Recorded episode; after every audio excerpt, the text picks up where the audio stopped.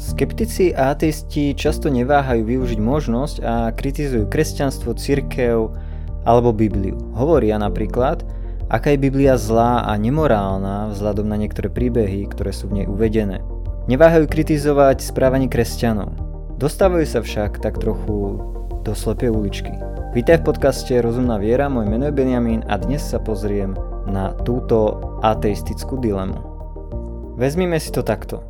Kritici, ktorí vyhlasujú napríklad, aká je Biblia zvrhlá za to, že zaznamenáva niektoré zlečiny, nemajú metafyzický základ, na základe ktorého by mohli vyhlásiť, že to, čo označujú ako zlé, je fakticky naozaj zlé. Ako to chcú dokázať? Nemožno to zistiť empiricky, pretože dobro a zlo sú nemateriálne koncepty. Čiže v ateistickom svetonázore je morálne zlo len niečo ako keby som povedal, že nepáči sa mi to. Ale ak ateista tvrdí, že niečo má nejako byť, respektíve, že čo sa stalo, tak by sa stať nemalo, nemalo by to tak byť, to už naznačuje istý štandard, podľa ktorého posudzuje, ako by svet mal alebo nemal vyzerať. A to si vyžaduje štandard mimo človeka, štandard presahujúci človeka.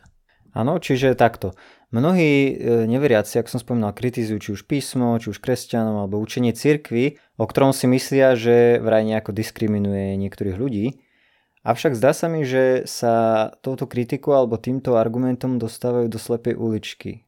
Prečo? Pretože ak tu nie je objektívneho morálneho štandardu, čiže ak nevieme, ako by svet mal vyzerať, ako by to malo byť, ak nevieme, aká je tá rovná čiara, ako potom vieme, že to, na čo sa pozeráme, je čiara krivá? Ako vieme, že to, čo pozorujeme, je v rozpore s tým, ako by svet mal vyzerať alebo fungovať? Ak tu nie je štandardu presahujúceho človeka a objektívneho plánu, ako by svet mal fungovať, potom všetko je vlastne len subjektívnym názorom človeka. A teda, kritika ateistov voči tomu, čo Biblia zaznamenáva a voči cirkvi či kresťanom nemá pevný základ, pretože Ateisti tým vlastne vravia len to, že im sa to osobne nepáči. Je to vyjadrenie, je to ich subjektívne vyjadrenie. Ale ak chcú povedať, že to, čo kritizujú, je naozaj skutočne objektívne zlé, že to, na čo poukazujú, je naozaj objektívne zlé, že nie je to iba ich názor. Potrebujú na to štandard, ktorý ich presahuje. Štandard presahujúci človeka a tu sa dostávame už do sféry nadprirodzená. Ale ak tým chcú povedať len to, že z ich pohľadu je niečo nesprávne, potom čo ak my povieme, že z pohľadu ľudí, ktorí tak konali, to bolo v poriadku. Samozrejme, tým neobhajujem zlečiny, ktoré sa stali v priebehu času a myslím, že na mnohom sa zhodnem aj s neveriacimi, čo sa týka toho, čo je dobré a zlé. My kresťania však máme základ a môžeme povedať, že niektoré činy sú skutočne objektívne zlé bez ohľadu na názory ľudí. Ale môžu toto povedať aj ateisti, hlavne naturalisti, ktorí tvrdia, že existuje len hmota a nič viac? Pretože hmota ani veda neurčujú morálne hodnoty a to, ako by sme sa k sebe mali navzájom správať. Čiže tu musíme ísť už mimo sféru hmoty či empirickej vedy.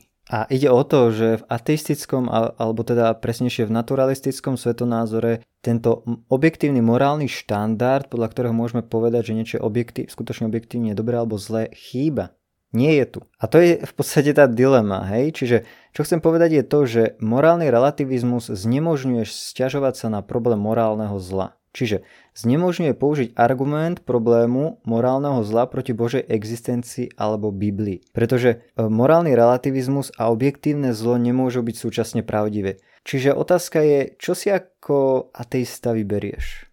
Vzdáš sa svojho morálneho relativizmu, aby si zachoval námietku z problému zla voči Bohu a Biblii, alebo sa vzdáš tejto námietky a zachováš si morálny relativizmus. Vyzerá to tak, že nie je možné mať obe.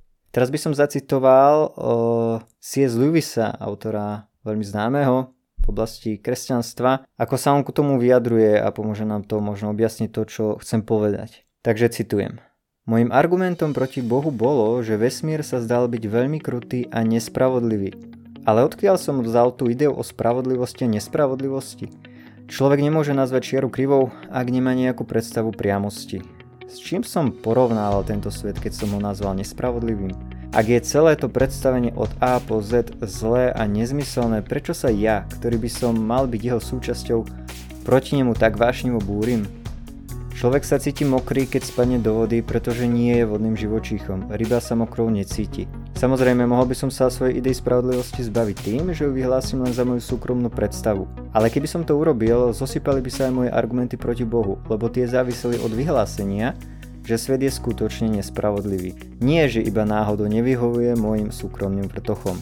Takže priamo uprostred pokusu dokázať, že Boh nejestvuje, že inými slovami celá skutočnosť nemá zmysel, som bol prinútený predpokladať, že jedna časť skutočnosti, totiž moja predstava spravodlivosti, zmysel má.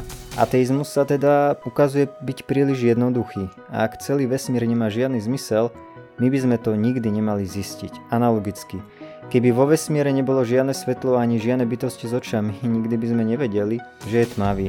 Slovo tmavý by nemalo zmysel. Čiže, aby som to zhrnul, aby som zhrnul túto prvú časť, Povedal by som takto. Existencia objektívnych morálnych hodnôt, na základe ktorých môžeme povedať, že je niečo skutočne objektívne naozaj zlé, je skôr dôkazom proti ateistickému svetonázoru. A teraz by som chcel ešte povedať niečo o, trochu k Biblii.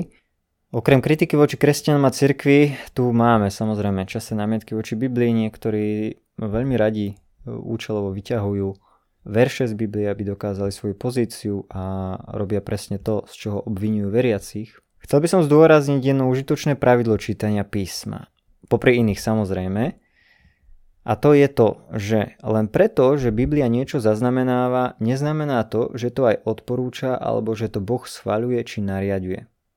Čo tým myslím? Jednoducho, Biblia nie je zlá preto, že zaznamenáva zlé skutky rovnako ako učebnica dejepisu nie je zlá a antisemická preto, že opisuje napríklad holokaust. Biblia opisuje zlé činy ako napríklad znásilnenie, vražda a cudzoložstvo, ale neschváľuje ich ani netoleruje. To by mal byť princíp založený na zdravom rozume, ale prekvapujúco veľa kritikov, ako si bezhlavo vyťahuje verše s dokázať, aká je Biblia zlá a nemorálna. Príklad môže byť napríklad 19. kapitola, 19. kapitola z knihy sudcov, respektíve 19. až 21. Tento príbeh jedna ateistická stránka uvádza vo svojom zozname top 20 alebo top 20 Evil Bible Stories. Otázka je, znamená ten príbeh, že Biblia je zlá? Nemyslím si to. Znamená to skôr to, že spomínaní ľudia boli zlí. Biblia dané správanie neschváľuje, ukazuje skôr, ako veľmi morálne Izrael padol. To, že tieto činy sú zaznamenané v Biblii, nedokazuje, že Biblia, ktorá ich zaznamenala, je zlá. Autor, kni- autor knihy sudcov si nemyslel, že jeho poslucháči sú tak neschopní, že aby musel veľkým tlačeným písmom napísať napríklad to, čo sa stalo, bolo veľmi zlé. A posledný verš e, knihy sudcov 21.25 ukazuje, v akom úbohom stave bol Izrael. Citujem, v tých dňoch nebolo v Izraeli kráľa, každý si robil, čo sa mu páčilo. A myslím, že aj pre nás to môže byť také výstražné znamenie, čo sa môže stať, keď sa otočíme Bohu chrbtom. Tak ešte raz. Dve také užitočné biblické pravidlá, na ktoré by som možno poukázal, sú vnímať kontext, vnímať to, čo autor zamýšľa, čo autor tvrdí a kedy niečo opisuje a podobne. A jednoducho to, že Biblia niečo zaznamenáva, ešte neznamená, že to automaticky aj odporúča, alebo že to Boh nariaduje, toleruje alebo odporúča.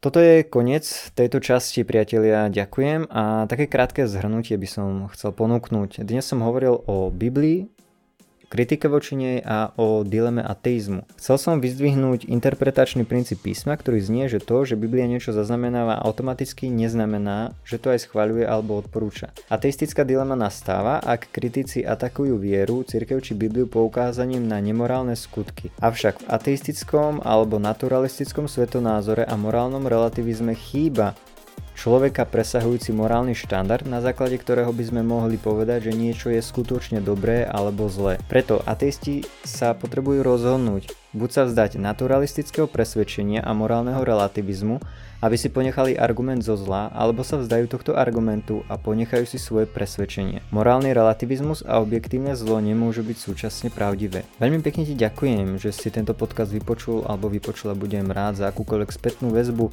za možno nejaké otázky, typy, námety, alebo prípadne aj za zdieľanie, aby sa tieto informácie e, šírili aj ďalej. Takže ďakujem a maj ešte pekný zvyšok dňa.